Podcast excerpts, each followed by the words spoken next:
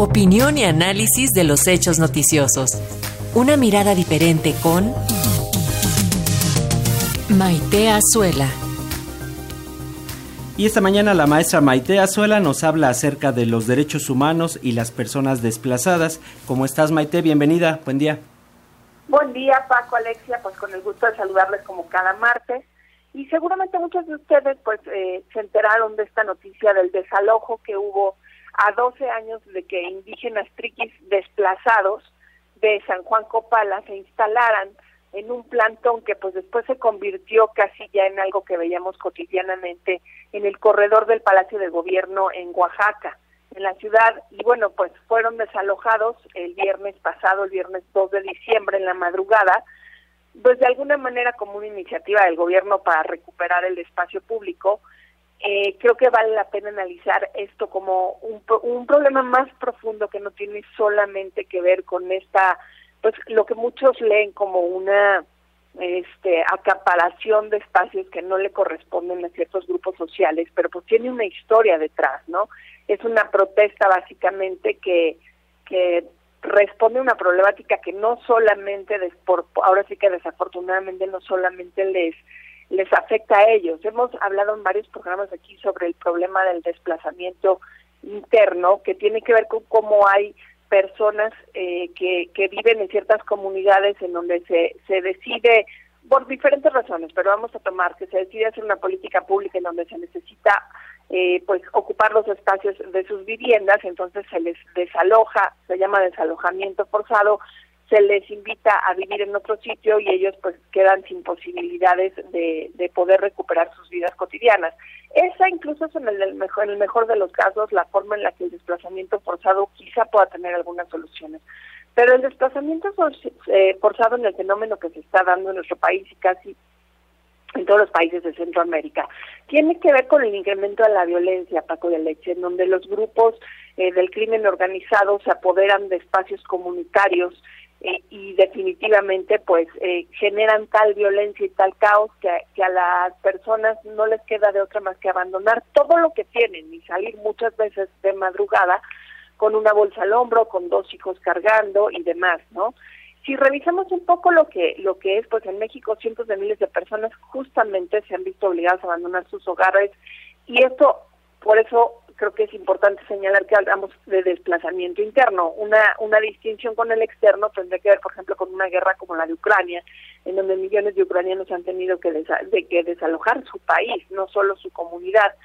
Vale la pena revisar que en México, pues lo que sucede es un movimiento interno porque casi siempre las personas no tienen más posibilidades que desplazarse o de una entidad a otra o de un municipio a otro, como sucedió en Oaxaca, y obviamente pues afecta por completo su vida y creo que vale la pena que el, que el gobierno aprenda a prevenirla, a proteger y atender de manera integral. Si no sucede lo que sucedió con esta comunidad triqui, que definitivamente una vez desplazada de su área, pues lo que sucedió es que queda completamente vulnerable y sin posibilidades de subsistir.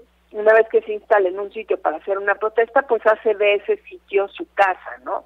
Y el área de desplazamiento interno de la Comisión Mexicana de Derechos de Derechos Humanos, que es una de las organizaciones sociedad civil de la, de la cual aquí ya hemos hablado, justamente se dedica a documentar y analizar cuál debe de ser la atención adecuada para la situación de desplazamiento interno en el país. Hace investigación, busca incidencia, hace, hace asesoría técnica y se dedica a esto desde el 2014.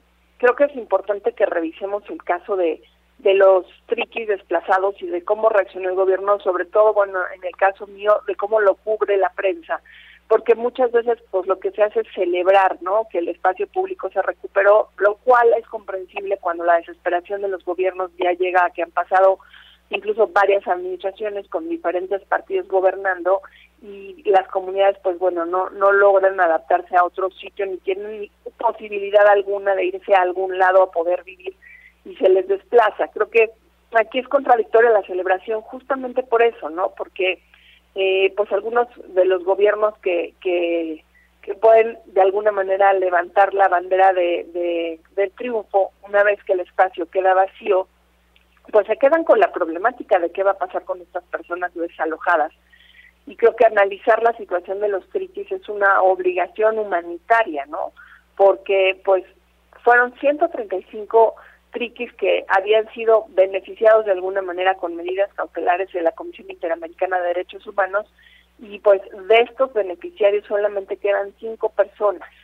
Creo que vale la pena revisar cómo el gobierno del estado y el municipal han pues de alguna manera dado algunas declaraciones sobre cómo realizaron acciones conjuntas para verificar este comercio informal en la vía pública y cómo después de 12 años lograron recuperar el espacio, pero no nos dan ninguna respuesta o alguna estrategia para ver cómo es que estas personas desplazadas van a poder pues ahora sí que reinstalarse en un espacio donde puedan hacer su vida, en donde puedan eh, criar a sus hijos, en donde puedan generar comercio que les permita subsistir.